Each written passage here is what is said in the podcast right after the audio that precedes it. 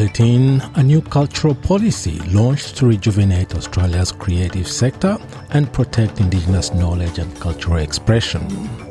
Ukraine calls on its international partners to send more weapons and faster.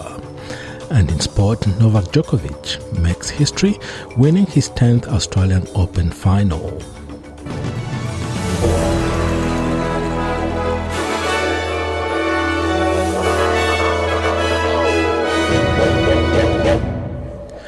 Federal government has launched a new national cultural policy called Revive, which sets the course for Australia's arts, entertainment, and cultural sector for the next five years.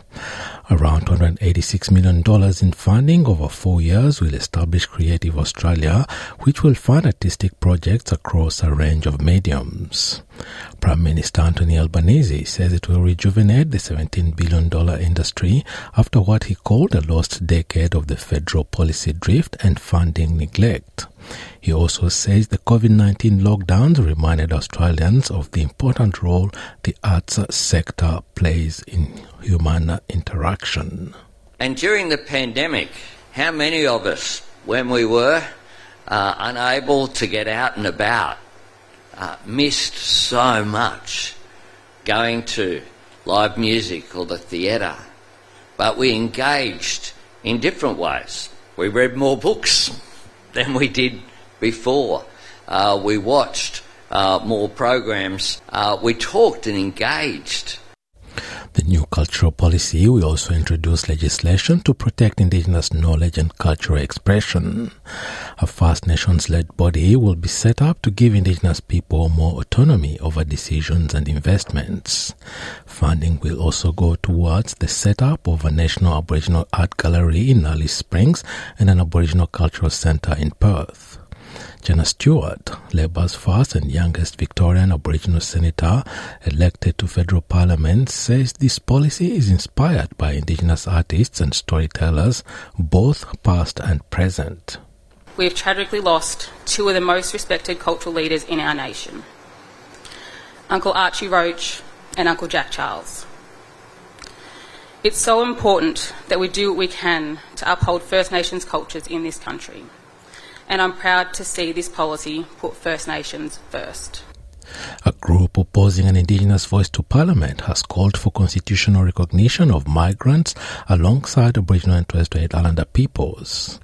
The group leading the No vote launched its campaign today, which it calls Recognize a Better Way. Organizer Warren Mundine says the group would advocate for broader recognition in the Constitution for Indigenous people, but not an enshrined Indigenous voice to Parliament. He also says other groups of people, such as migrants, should have the same opportunity a newly formed coalition of renewable energy, finance, and investment firms have launched a roadmap for Australia to become a global leader in zero emissions trade and investment. The Climate Capital Forum is releasing a policy reform outline at the Smart Energy Council's Industry Climate Action Summit in Sydney today. Smart Energy Council CEO John Grimes says Australia needs to keep up with clean energy trends implemented in the United States, Japan, the European Union, and the United Kingdom. The Australian Federal Police has issued a national warning to families urging parents to be proactive by updating the privacy settings on children's devices to prevent predators from contacting them online.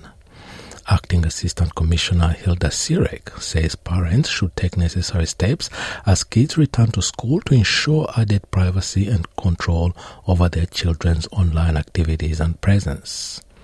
Speaking to Nine Network, Senator Jackie Lambie says images and videos of children on social media can be used by online child sex offenders to build a profile or groom parents or children. Some of those platforms out there, I can tell you, they are open slather for pedophiles. Mm. There is no doubt about that, and yeah. I think you need to be really, really careful what you're putting up on your social media. They might look um, beautiful and cute in your own pictures, but when you're sharing them out there, there's some really nasty people around the world, and you need to be really careful.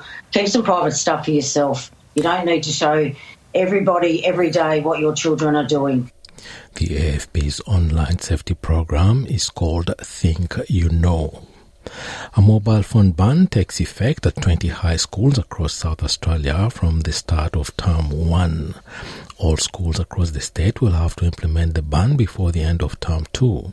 Students are forced to switch off their phones and store them in school lockers from the start of the school day until the end of the day.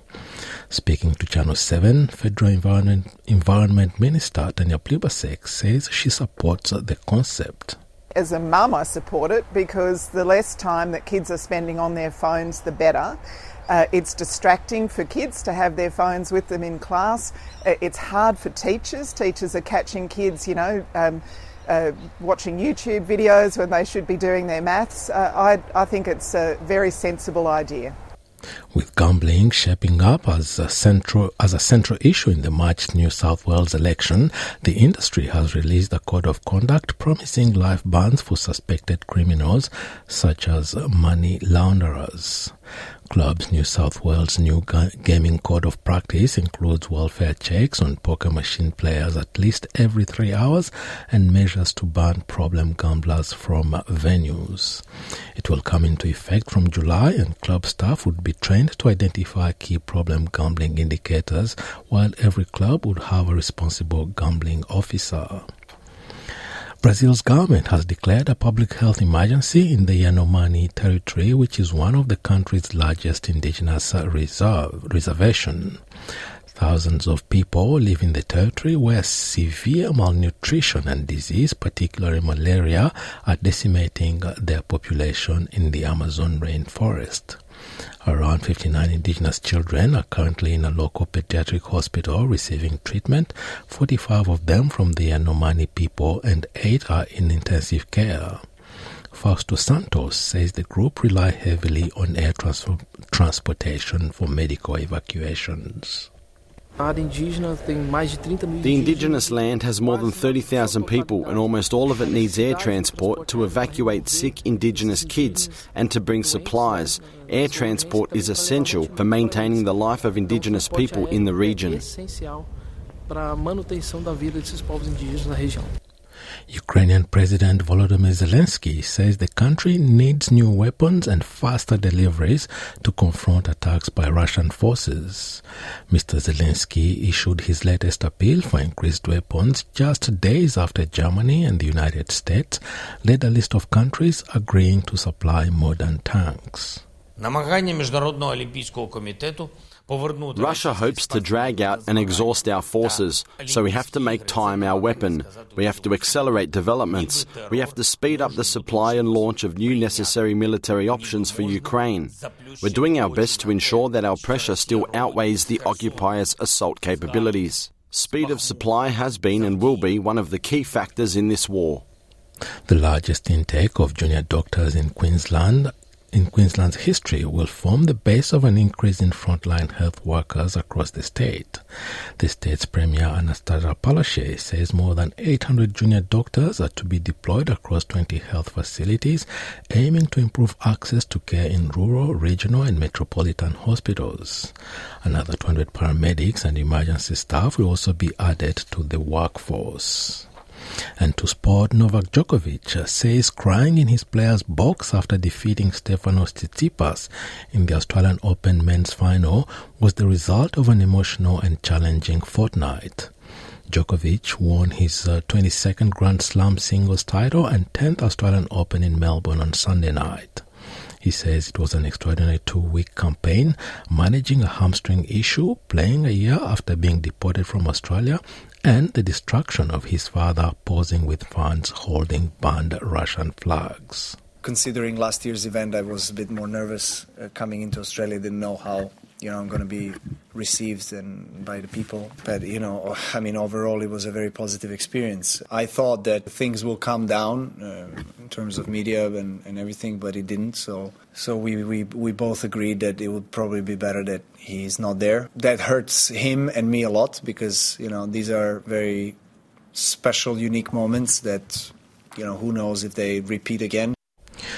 Despite falling short again in his goal of becoming Greece's first Grand Slam champion, runner-up Stefanos Tsitsipas was philosophical in defeat.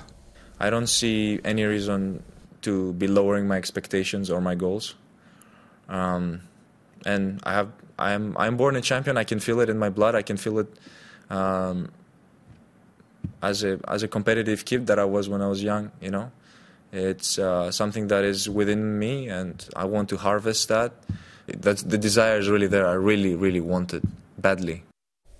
And now having a look at the weather around the country, Broome, a mostly cloudy day, 31 degrees, Perth, mostly sunny, 37, Adelaide, partly cloudy, 27, Melbourne, cloudy, 23, Hobart, partly cloudy, 24, Albury, Wodonga, cloudy, 27, Canberra, rain, 24, Wollongong, rain and a possible storm, 25, Sydney, much the same, 27, Newcastle, rain increasing, 29, Brisbane, partly cloudy, 30, Townsville, partly cloudy, 31, Cairns, a shower or two, 32 degrees, Alice Springs, cloudy 27, Darwin, a shower or 2, 32, and the Torres Islands, partly cloudy day and a top of 29 degrees. And that is NITV Radio News.